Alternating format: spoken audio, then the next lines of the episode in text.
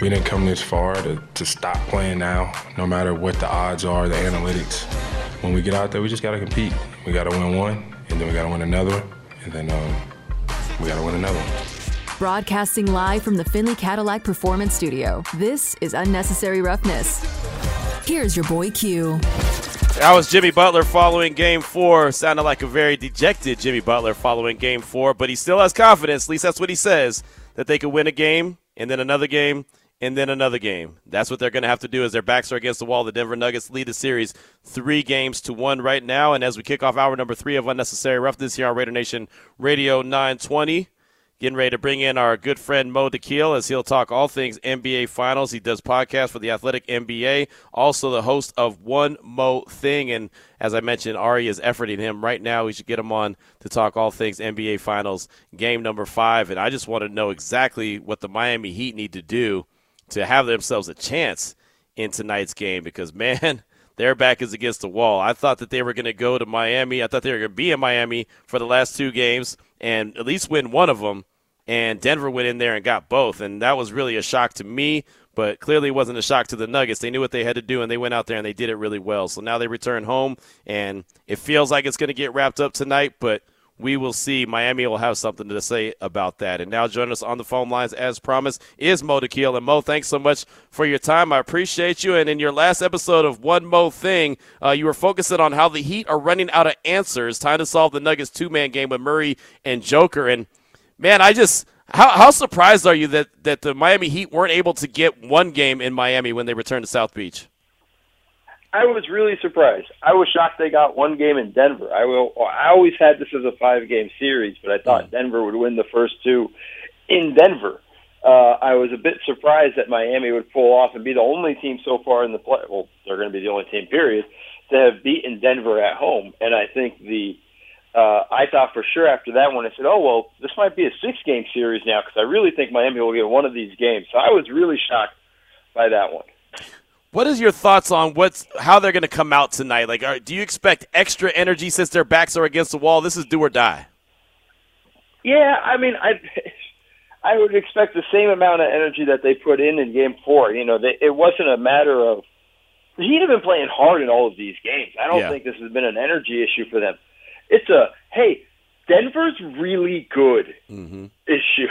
Right. you know, they just have they have more size, they have more talent, they have more guys that know exactly what they need to be doing, how to do it, and just quite simply, they also have the best player on the planet. No offense to Jimmy Butler, but Jokic, for as much as everybody, you know, some there's a segment of this population that wants to not really validate him, kind of got to just acknowledge this dude's unbelievable. Yeah. Yeah, he is, and he does it, and it's almost like it's effortless the way that he does it. I did want to ask you about the Miami Heat and their role players. I mean, they they were the ones that we were talking about for the longest because of Heat culture, and you know, you got a guy from the G League, you got an undrafted guy, and all of a sudden they're they're able to be coached up and really play well. They just haven't done it the last couple of games. Are, is there something going on with them, or did Denver figure them out, or are they just missing shots? I think it's a combination of just missing shots. Denver's figured them out better um, I think the situation of hey, finally caught up to us. We're not. We're, we've been playing kind of a little bit over our heads, and and and probably had the best run we've ever had in over a six week span. And I think it's finally kind of coming down to earth here a little bit now that they're faced with teams that are really genuinely. There. Look, here's the thing. Giannis is now, you know, gets hurt in game one. Never, never really right after that, and then they play the Knicks and then they play the Celtics. These are teams that I wouldn't, that I actually was like, hey, the Heat can beat those. After they beat Milwaukee, I said the Heat can beat these teams. I never had an idea in my mind that they could beat Denver. I just knew Denver was too good. So it's what, the role players not showing up or whatnot. I feel like sometimes might be just losing the fact of the matter is, and I know I'm a broken record. Denver's really good. we've been, we've been, people have been picking the Lakers over them. You know, right. when the Lakers were an 11 seed not even in the playing tournament at that point. Like it's just more just like, hey, Denver's really good, folks. Yeah, they really are, and I think everyone's aware of it now. Again, we're talking all things NBA Finals with Mo Dakhil here on Raider Nation Radio 920 Necessary Roughness. So speaking about Denver, Coach Malone, what is it about him? We talk about Erik Spoelstra being one of the best coaches in the league. What is it about that Coach Malone has been able to do, really keeping his guys engaged? Outside of game number two, he's had those guys locked in, ready to go. Well, one, he's not afraid to coach them, and what I mean by that is, hey, you're not doing your job. I'm putting you on the bench you know, and, and mm-hmm. just look at the, the last series in the Western Conference Finals. There's a game where Aaron Gordon's not making shots, and he's an important important piece for this team. Well, guess what? He ended up being benched in the fourth quarter. They they went on to win the game, and that's cool. The guys all roll with it, and everybody rocks with him because he's going to make sure the right guys are playing. And I think the guys just have that understanding with him. You know, he's a coach that listen. He got along with Boogie Cousins when nobody else could. Right. That yeah. a lot. Yeah. You know, and I think that's just one of those things of that he's just the kind of guy that finds a way to relate to these guys. He's a hard nosed coach. He's you, you hear him in the timeouts yelling at guys and things like that, but it feels like the guys respond to him, and I think that's one of the things there. X's and O's. I think he's he, he's excellent. Right, he does a great job. He really does, and he had 27 points in Game Four from Aaron Gordon. Uh, when he hits a couple early three pointers, is it is it almost lights out? Like you can't stop this team because you know what Joker and you know what Murray are going to do. But Aaron Gordon hitting a couple early threes that obviously led to 27 points. It looked like to me that was lights. That was like the writing on the wall for me.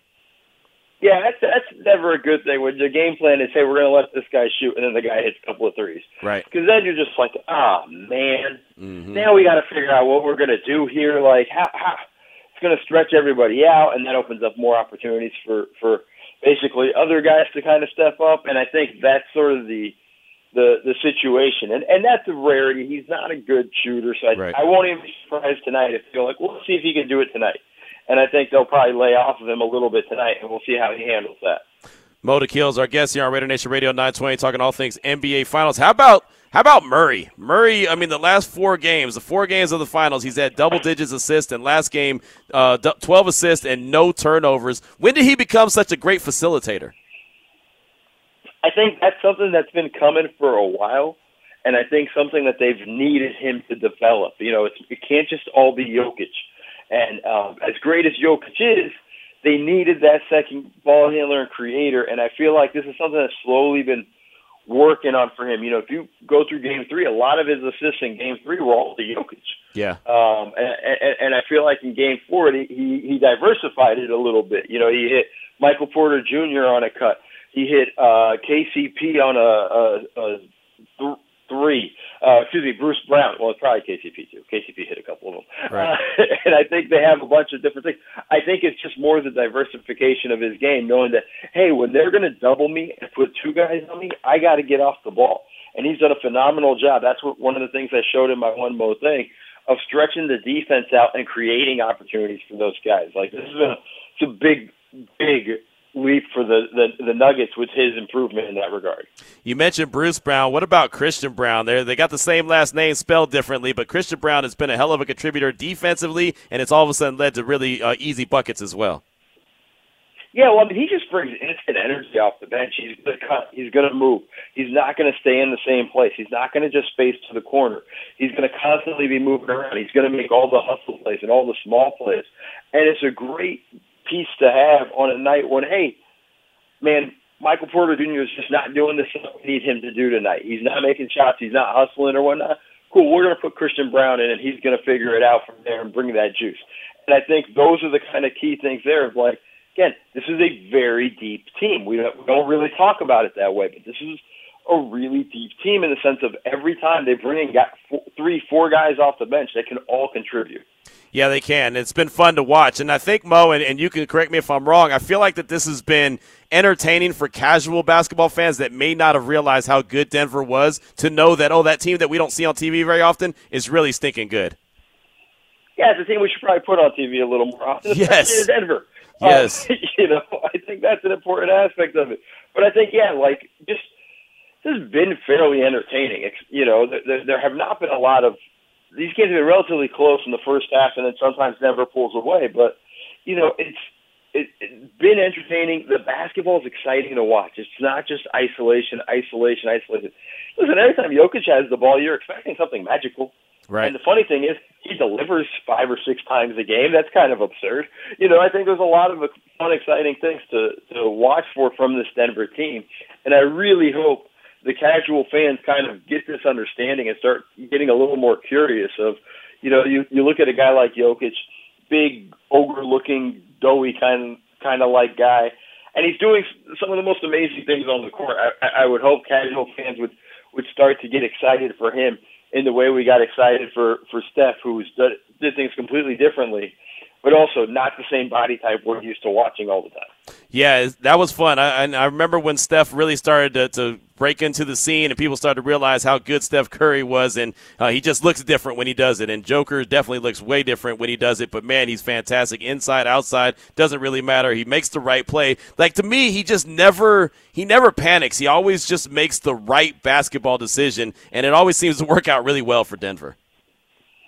Every time, and I think that's kind of the most important thing for this Denver team you know, when I when, if I had to kind of just sort of think about them, I would just say they're always poised. They're never panicking. They're never even that game they lost in game two. They were down double digits, you know, with with a few minutes left, and they make a massive run. Right. It's because they don't panic. It's because they just continue to do what they do, continue to work, try to make the plays that they need to make, try to make the right plays, and from there everything works out for them. And I think that's kind of the key component for this team is they just don't panic. They don't. They never let them see you sweat at all. They go out there and they handle their business. Well, Mo, as we wrap up, what's the gut feeling for Game Five? How do you think this is going to shake out? Do we get a special performance from uh, Jokic and uh, Murray tonight again? Yeah, I think just the pure fact that this is the Nuggets' first chance to, to ever win an NBA championship, and they're in Denver. I don't think these guys are going to let it go, and I think we're going to get a pretty epic performance from them. I still think Miami's going to give them a good fight but I think Denver will end up winning. I'd, I'd go probably by six or more. All right, there it is. Uh, Denver sounds like they're going to get things wrapped up this evening. We'll obviously be paying attention. Mo, uh, you're going to be doing the live the live streaming during the game. What are you doing? Yes, I got a lot going on. We're doing a pregame show starting a half hour before on playback.tv slash nerder. Uh, and then we're doing afterwards. I'm after the game. I'm going to be on two different post game shows. One for the Athletic and one for the Le Batard show. So nice. You know, you'll find me somewhere. There you go. Staying busy. I can appreciate that as a man that stays busy myself. Mo, great stuff as always. Thanks for joining us throughout the finals and the playoffs. We appreciate you. Uh, thank you guys for having me. Yes, sir. Yes, sir. There he goes. Mo Dakhil, uh, like you said, staying busy, doing a lot of different uh, broadcasts throughout the course of the game, before the game, after the game, and that's exactly how you do it. And I feel like I'll be doing a little post-game show as well. I'll be on with uh, Freddie and Fitzsimmons. Well, Freddie Coleman. I'll be. I guess I'll be Fitzsimmons tonight. so I'll be on Freddie and Fitzsimmons on ESPN Radio this evening, uh, doing a little post-game post game uh, wrap up show. And so we'll see if we're talking about uh, a Denver championship or we're talking about, well, what's it going to look like in game six as they head back to South Beach? That'll obviously happen after the game is over this evening. 413 is the time. We'll come back, get to your calls, and get to your texts talking about Josh Jacobs and the contract. Also, want to get back into the story of Ari and his flight problems, and we'll tell you about that if you're just tuning in. We got all that on the way. It's Raider Nation Radio 920. Now back to unnecessary roughness with your boy Q. Coming up at 4:30, Ted Nguyen from the Athletic. We'll talk all things running backs. We'll talk Dalvin Cook talk Josh Jacobs, system versus player, how teams look at it right now in the NFL. We talk about the running backs. We've been talking about the running backs in, in great detail on today's show.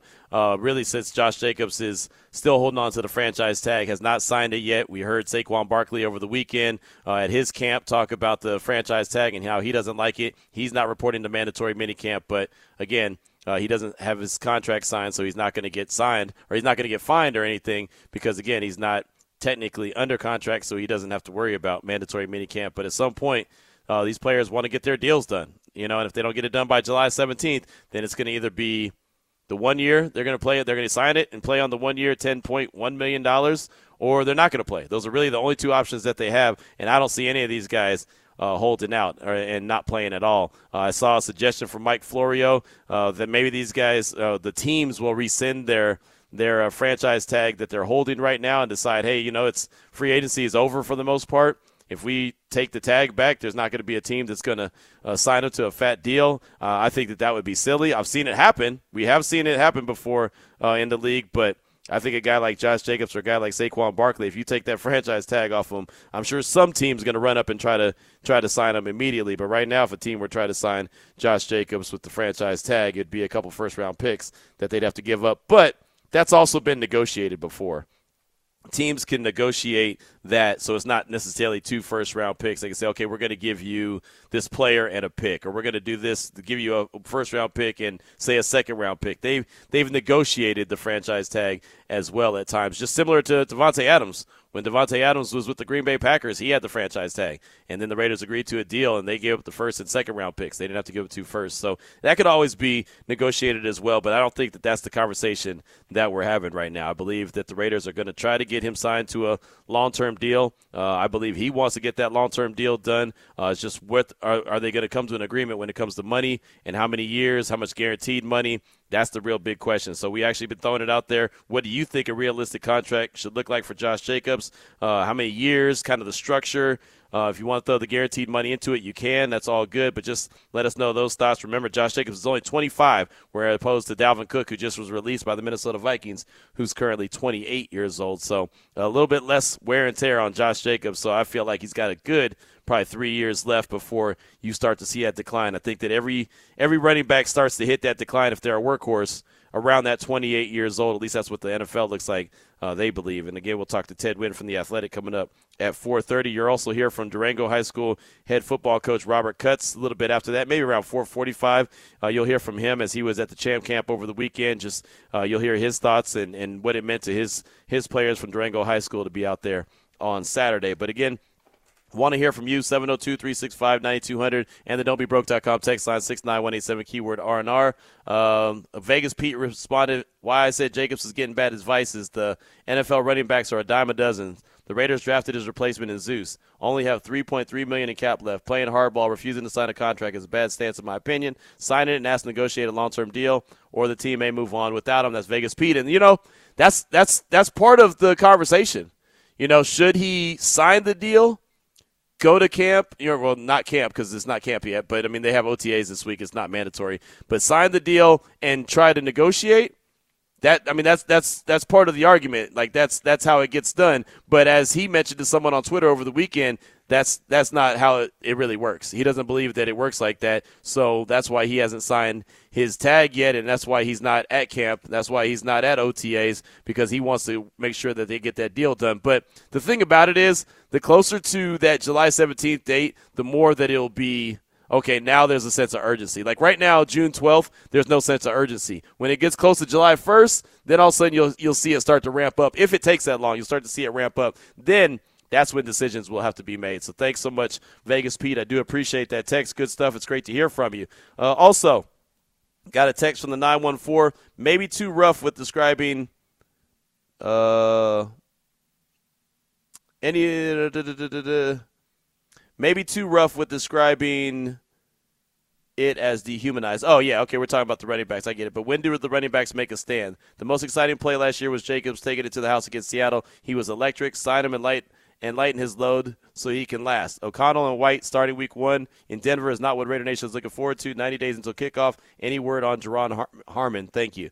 Uh, thank you so much. That's a text from the 914. Uh, no, no word on Duron Harmon yet. I don't think that the Raiders are planning on signing any veterans right now. I think they're going to see what they have in, in their players when they get to training camp, and then if they you know if they feel like okay we need to upgrade at this certain position, then that's when they'll go and uh, and make a move. You know, I, I just think that that's that's the realistic point of view. Uh, you look at the players that they have, the rookies that they brought in, uh, the second year guys. I mean, like, look, you got Tre'von Moehrig in year three. Chris Smith is a rookie out of Georgia who they like a lot. You know, they're probably going to see, all right, what do we have? Marcus Epps, they brought in as a free agent. I want to see what they have in those certain positions before they say, okay, look, this needs to be this needs to be addressed, right? We, we, we need to have uh, Duron Harmon back there. And Duron Harmon's not a guy that needs to be out there at OTAs. He's not a guy that needs to be out there at mandatory minicamp. He's a guy that's going to be in shape. They know he's going to know what exactly what he's supposed to do. Uh, and as long as he's there for the majority of training camp, if they decide to go in that direction, they'll believe that he'll be fine. Again, he's a veteran, has been around the league for quite a while. Uh, definitely believe that he'll be ready to go uh, if and when they pick up the phone and call him. So don't think about that. Um, and yeah, going back to the text about um, the Raiders drafted a replacement in, in Zeus when it comes to Josh Jacobs. That's what they did. I mean, everyone knew it when they drafted when they drafted him in the fourth round, and then doubled down and drafted another running back in, in the seventh round.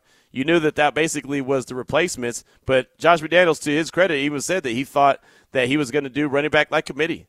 Like that's exactly what he expected last year, and it didn't happen like that. Josh got on the field and didn't come off right? And he just ran his tail off again. 340 carries on the season. That's a lot. And then you add another 50 something touches when it comes to, to catches.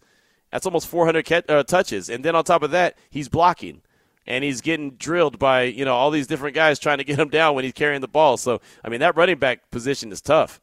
It's tough to be that guy and, and, and get all that contact and, and touch the ball. You know the second most outside of the outside of the quarterback. I guess the center too. I guess the center and the quarterback. I guess they uh, they both touch the ball the, the, same, and then and then you got the the running back after that. But man, it's it's it's massive, right? I mean, you talk about Josh and his 340 carries. I think Davante Adams had 180 targets last year. That's it, 180 targets, and that's a lot of targets. Don't get me wrong, but if you compare it to 340 touches, that's that's a big difference. So think about all the times that Davante Adams got hit, and you know all the contact that that he had to deal with and he's out there blocking as well. So there's that, that element to it. But that's a big difference between the touches that Jacobs had and the targets that that uh, that Davante Adams had in 2022. So definitely uh, appreciate that feedback. Also, Mailman Raider hit us up at six nine one eight seven keyword R and R. He said, "At Ari, what is it like being able to talk to a lobster?" laughing my ass off. That's from a mailman Raider, and I'm assuming because I don't know, I'm assuming that's going back to that uh, that Little Mermaid conversation. One of the one of the more creative ones I've heard over the last like three decades. So good job. Is that is that is that Dude, a little? I've heard every single joke. Is that a Little Mermaid reference though? Yeah, yeah. It's uh, like, I don't the, know. What you is act like I know. I don't. I don't think I watched Little Mermaid. As a kid, or, I, I mean, wasn't a kid when Little Mermaid was out. Ari, wow, you old. I'm just kidding. uh, yeah, it's the. Uh, what is it? It's when I've like shut, I've shut a lot of this out of my mind, like just to not you know, it was a traumatic uh, experience as a child. Uh, it's the uh, the. When was Little Mermaid made? The lobster. 2000- he's no, no wait, there's on. flounder. I know that, and then the other one that he's that uh, call, the texter's referring to. Which yeah, 2000 Little Mer- Oh no, it's Little Mermaid two. When was two, when was Little Mermaid made? Uh, it's got to be in like the late. Well, it was not 80s, the late 80s. It was not the late 80s. 90s. Then I'm not it was not in the 90s. Right, well, no way. I'll look it up on the break. So yeah, no, look can, it so up you now. guys I'm can be more accurate. With I'm trying your, to uh, see it right now. It's about me. I keep well, it's because they have the new one out, so now they're talking about it in 2023. 2000 is not 2000. Oh, I don't know when it. Dang it! Why is this so difficult? Hold on. I'm loving this. Are you really? I'm, I'm loving not, the difficulty. Because I can't. Yeah, because I can't find it. All the, all I keep getting is uh, 1989. Was it really? Yeah, and Sebastian, I believe, is who he's referring to. If I'm was honest. it really 89? Yeah, man. We old. Dang. We. No way. Yes. I was young then. I was still uh, I was still up, a young dude. Come up with some better material. Oh dang! Shots really fired at Mailman Raider. No, I got your back, was, Mailman. I thought that was funny. I no, thought that, that was a good one. That was actually solid. Because some of the stuff just gets you know it's like I've heard this like twenty thousand times. So right. Well, there you go. I, I've never heard it, so I'm gonna roll with mm-hmm. it. But uh, there you go. I guess Little Mermaid in 1989. Thanks I was not more. aware. Ted Nguyen from the Athletic. He did not come out in 1989. He's coming up next to talk all things running backs here on Raider Nation Radio 920. Now back to unnecessary roughness with your boy Q on Raider Nation Radio. Spent the majority of the show today talking about running backs in general in the NFL. Obviously, paying a lot of attention to Josh Jacobs and what's going on with him as he's currently holding the franchise tag. Saquon Barkley currently holding the franchise tag in the NFL as well. And Dalvin Cook, who was released by the Minnesota Vikings as he was in, what, year three of a five year deal that they had signed. He is now out and looking for a new job. Joining us now on the phone lines to talk about the running backs position is Ted Nguyen from The Athletic at FB underscore film analysis on Twitter. And Ted, thanks so much for your time. I was checking out your piece in The Athletic. Is Dalvin Cook cooked? Here's what the advanced metrics say about the ex Viking. And before we get into just Dalvin Cook and, and if he's cooked or if he still has a lot left in the tank, is it something about that year 28, that age 28, when it comes to running backs, that that's just where they start to start to decline in, in production? Yeah, and I, I think um, around that, you know, I think 27 is a little early, but I would say, you know, definitely when you get to 28, 29, that's when you start seeing running backs decline, and that's one of the reasons why it's so difficult paying um, you know, a, a, a huge contract to running backs, and you know, it, it does stink for running backs because um, there are a lot of good running backs, and the market is just not where they expect it to be right now. Um, but I mean, it, it's just a hard position to get paid at because there's so many replacement level running backs. Like you might not be able to get that elite production, um, but you could get pretty good production for cheap, which is why you know even when you have an elite running back, teams are hesitant to pay them. Does it feel like the days of Todd Gurley getting the big deal, Zeke Elliott getting the big deal, Christian McCaffrey? Does it feel like those days are, are, are, definitely behind us when it comes to running backs in general, or is there a special running back that may be able to get one of those big deals still? I think we'll see. You know, we'll, we'll see a, a deal here and there for for a running back that's pretty good. I just don't know we're going to see those monster number again numbers again for running backs, just because we've seen over and over again that you know teams that give big contracts to running backs and and end up regretting it. And you know, we're talking about Dalvin Cook. Yep. Um, he, he's only two years into, I, I believe, it's a five-year extension, and yep. they they already cut bait. So um, I, I don't have the exact number in front of me, but it's a very low percentage of running backs on second contracts to end up um, kind of filling that contract or living up to that contract. And the number is, is, is tiny. Yeah, I know it is, and it's funny. I was talking about Zeke Elliott earlier. I, I, just never thought there'd be a time when Zeke Elliott would be out in the open market. Just thinking about his name, but here we are. And like you mentioned, Dalvin Cook, he's out there on the open market. And Ted, I was looking at the numbers the last four years. I was looking at Josh Jacobs' numbers and Dalvin Cook's. They're very similar. It's very close. Dalvin uh, Dalvin Cook has a little bit more yardage than Jacobs, but pretty much they've been the same back on paper and as far as the numbers go over the last four years. What have you seen from Cook, and where is he at right now at age 28? Yeah, there are some similarities uh, with Cook, but uh, you know I think also Josh Jacobs and, and Cook had pretty bad running run blocking for for a while now. Um, obvious last, but last year it was, it was much different. Last year, uh, I, I thought the Vikings line was one of the better run blocking units in the league, and um, he rushed for over a thousand yards. But as I discussed in the article, there's a bunch of advanced metrics that kind of show that he's been slowing down, and this has been a trend now for a couple years, which is I think one of the factors why the Vikings uh, released him. The Vikings general manager that has an analytics background, so I wouldn't be surprised if he's looking at uh, metrics like rushing yards over expected, which measures rushing yards that a ball carrier is expected to gain on a carry based on the location and speed of blockers and defenders and a running back. So it takes all those things into account. It, it comes up with a model for um, rushing yards that is expected and rushing yards over expected is a measurement that you know is getting a little bit more popularity around the league. Uh, how much more rushing yards are you getting, you know, than what what is expected of you based on the blocking? Um, so for that, Dalvin Cook ranked 42nd out of um, I mean, he ranked 55th out of 69 eligible runners, which is pretty low. Rushing explosiveness, the percentile score that measures the player to explosive runs so basically, if you get 10 yards over expected yards, that's what counts the explosive runs in this telemetry score. And uh, he ranked um, he ranked pretty he ranked 41st out of 69 runners in this metric. So that means mm. that the that he left a lot of yards on the field. And um, you know, in 2020, he ranked uh, in 2021 he ranked fourth out of 77. So it's a big wow. drop off. Wow, that yeah, is and, that is big. Wow. Yeah. and rushing elusiveness measures uh, factors like yards after contact and how many yards you break.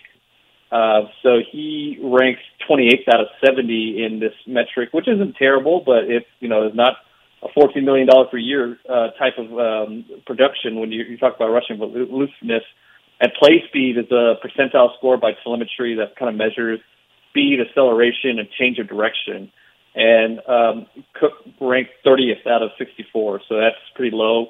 Um, and you know, I, I don't think this is an all-encompassing metric, but just looking at it throughout the years, he just slowly kind of dropped throughout the rankings. In 2020, he ranked 12th out of 69 in this metric, so he dropped at 30th this year. I think some of that has to do with injuries. He's had a lot of he, he hasn't missed a ton of games, but like Jacobs, he's had nagging injuries. Like he um, had a uh, ankle injury last year that he re-injured during the season, and then last year he uh, had a dislocated shoulder, and then the year before that he had a dislocated shoulder, I mean a shoulder injury as well. So I think some of those injuries might be wearing on on him. I think if he's healthy, I think his play speed might be up. You know, might get it back up there because you know he is a fast, quick running back.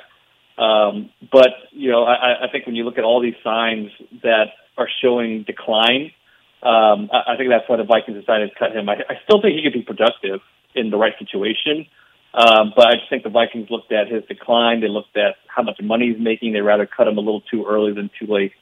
Yeah, and I think that's what a lot of teams do. Rather cut someone early, uh, let them move on early than, than cut them late. Again, we're talking with Ted Nguyen from The Athletic here on Raider Nation Radio 920. Unnecessary roughness. So a lot of times, Ted, we talk about scheme versus the players. When you're looking at some of these metrics, and, and let's just say the Vikings, for instance, do they believe with their advanced blocking skills and their offensive line the way that it's playing that I don't want to say any running back can get the production that Dalvin Cook was getting, but they feel like it's he's more easily replaceable because of what they're doing as opposed to what he's doing?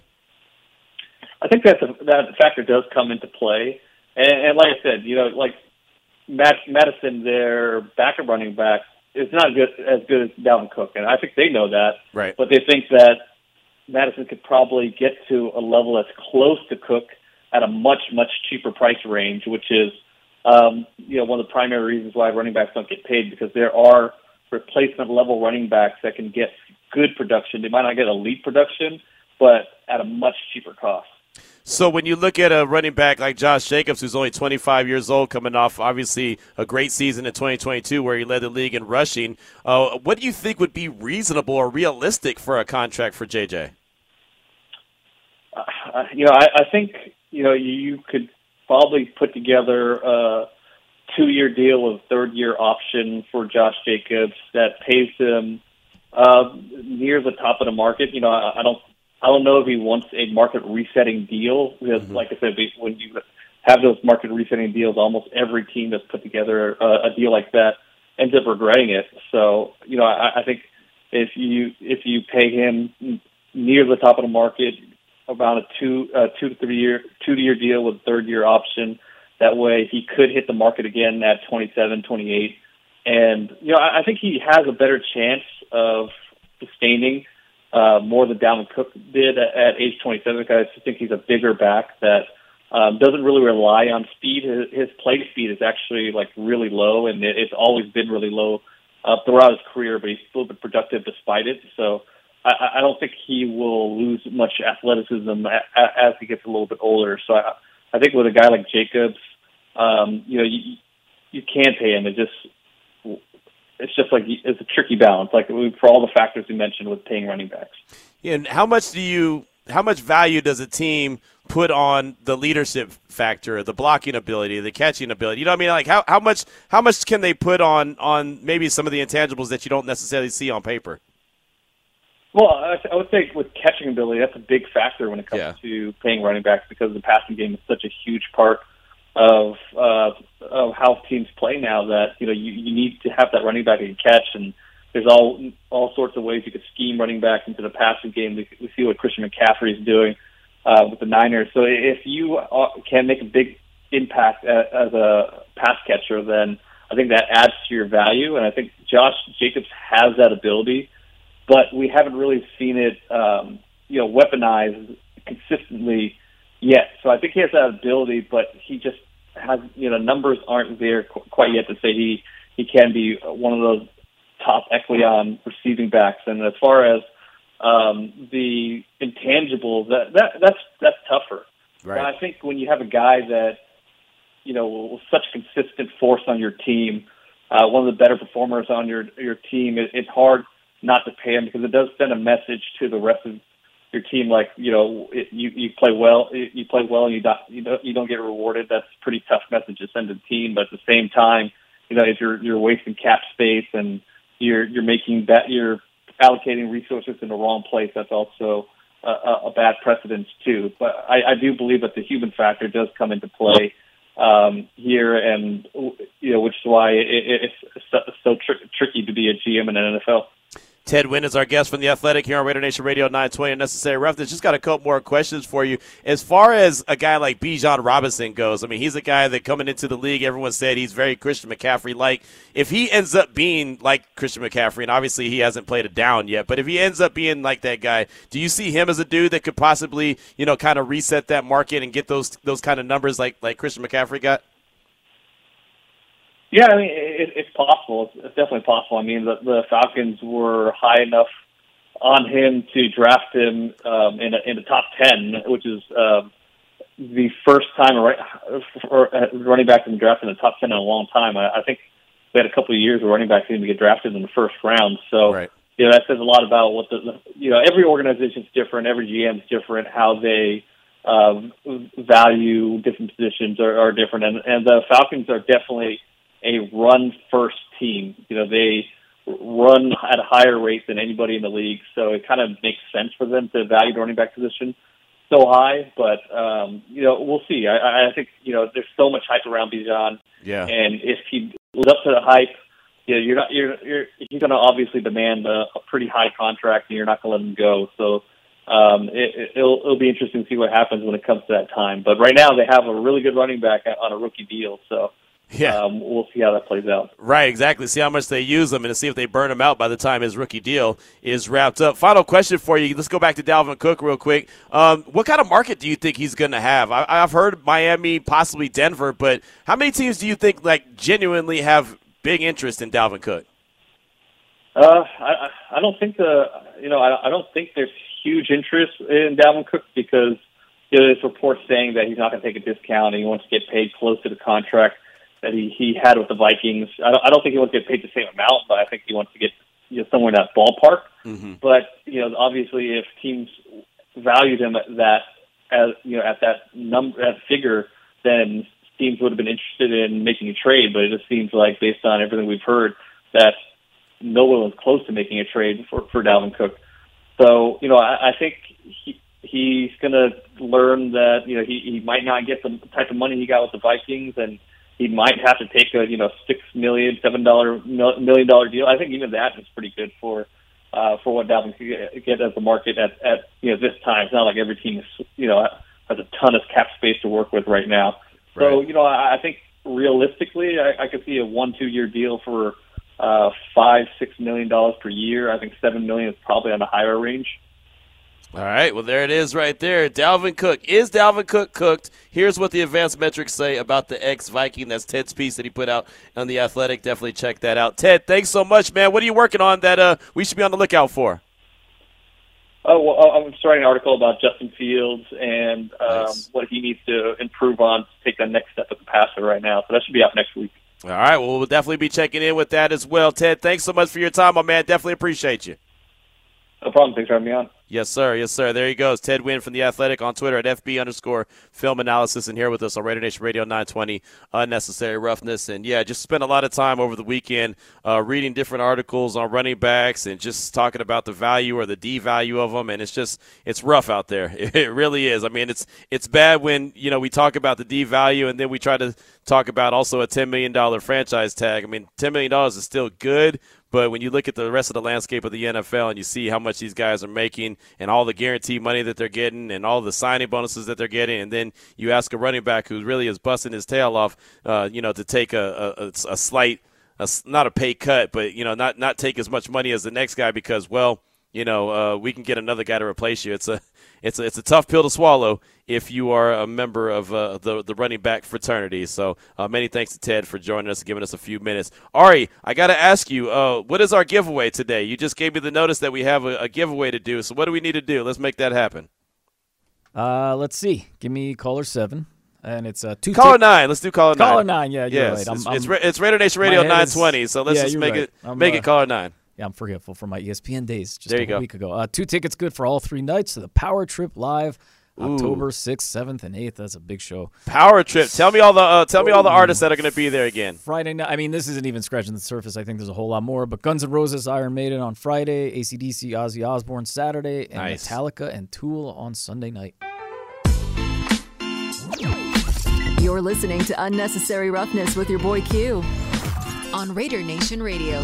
So what I've learned today not only have I learned a lot about the running back position, not only have I learned that Ari got teased like Little Mermaid with his name when he was growing up, but I also learned that Ari doesn't know how our phone system works here in Radio Nation Radio 920, and is having a having a little bit of a difficult time as he's trying to get caller number nine to get these uh, these tickets, these great Father's Day hookup that we're we're trying to give away here to this awesome event with all these different shows. It's so funny. Our phone is like trying to launch a rocket. I don't understand why it's so.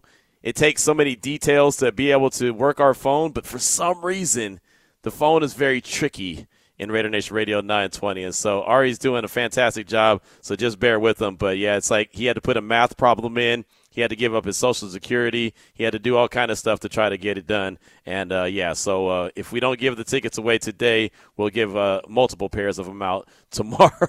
so. Ari, I gotta ask, man. So, so what's going on? So, what's what's the deal? You tell me what's good the deal with the phone. Uh, the lines are lit up. I did my uh, patented sorry, try again for like eight callers, and then caller nine I pick up, and it's it, I I really not to. I'll just share this. Like I'm very sure that the person on the other end could hear me and was like, "Ooh, I won," but I have got nothing, and then that happened about three more times since then. So feeling real dumb. Right I'm now. not laughing at you. I'm laughing with Sure. you, even though you're not laughing. Even though you're Well, not laughing. I'll just turn this into something funny. We all know if if you listened last time I was on this show several months ago, I was uh pretty rocky with the phones to start with. So yeah, that's true. That's that true. not this though. I have not hung up on any of our guests or our callers.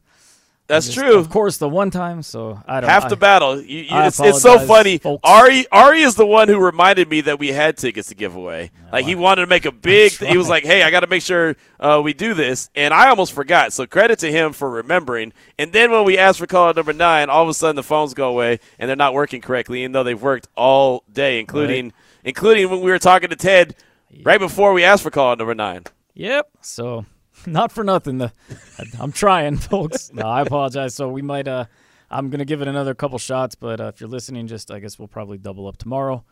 Well, there you go. That's that's how it goes down sometimes. We'll before before we get out of here, I did want to uh, let you hear from Durango High School head coach Robert Cutts. He was at the the Champ Camp on Saturday at the Intermountain Mountain Healthcare Performance Center, and I had a chance to catch up with him following that practice. So, Coach, we're out here at the Intermountain Healthcare Performance Center. It's Champ Camp. Uh, how has this been for for your players and this experience that they're having right now? Man, I got to tell you what, uh, the amount of excitement just when we were given this opportunity, not even seeing the facility yet, uh, was palpable. You could feel it. And then when they got here, their eyes were, were huge. You know, um, they saw it, they can see it. You know, it's tangible, it's here. Um, you know, sometimes we, we watch the NFL on TV and, and we realize that, or we look at it like, oh, like that's unattainable, whatever. But now they're here, they see it, they're on the same fields, they're in the same facility. You know, it's, it's something for them to strive for. So, when the players got a chance to see the facility and, get out here on the grass, what was that like for them? Well, I'll tell you, the first thing everybody did when we walked inside was look up. Right. You know how high that ceiling is, and and uh,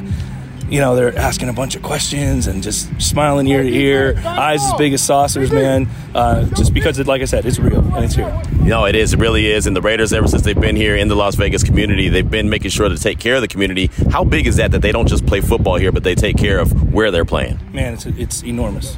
You know, um, these kids, they're, they they feel supported, they feel loved. You know, the Raiders are at everything. They're at high school football games every every week. They are a constant support to our coaches association. Um, they're willing to do whatever you know whatever it takes to to give us a little little leg up. You Right. know, um, and you know. You know Jordan and Miles, those guys with, with the youth football, man, they they're a godsend. You know, they made a real commitment to high school football with that wall inside Allegiant Stadium with all the high school football helmets on that wall. Just what did that mean, just as a high school coach? man, it, it you know it just shows that we are valued here. You know, um, for the longest time here in Las Vegas, uh, high school football was a second thought. Um, we were more of a baseball and basketball town. Yeah. Um, but now we have we have a piece of the stadium that's our own. Right. You know, and we can see that we're represented and we're there. And they are there in a major way. Again, Durango High School head coach Robert Cutts, and you could just hear from him that uh, you know his players were excited to be there on Saturday. He was ex- excited to be there. So well done by the Raiders. Well done by assistant uh, GM Champ Kelly putting that on the Champ Camp. And apparently uh, during that time when I was uh, when we were listening to Robert Cutts, apparently Ari came up with a winner. So uh, Wendell got hooked up, huh? You know when you hit the phone really hard sometimes because you're annoyed. sometimes good things happen. So. Oh man, don't don't say that too loud because uh, Jamie, our engineer, will think that you really did hit the phone really hard, and then he'll get angry. So, uh, wink, wink, you were just kidding, even if you Ah. weren't. Yeah, yeah, yeah. No, don't- it's still broken. I didn't hit anything. Then. But Wendell got hooked up. Yeah. That's all that matters. Telepathically, yes. Wendell got hooked up. He was called number nine. He's going to go to all three uh, uh, days of that uh, music festival. That's awesome. It's a little early Father's Day hookup that we have on the radio station all week long. We're going to be giving out those tickets. Your next chance to get hooked up is with the morning tailgate. Clay Baker, Lindsey Brown, and Vinny Bonsignore. That's going to do it for us. We'll be back tomorrow, same time, two o'clock, here on Raider Nation Radio, nine twenty. Have a great evening.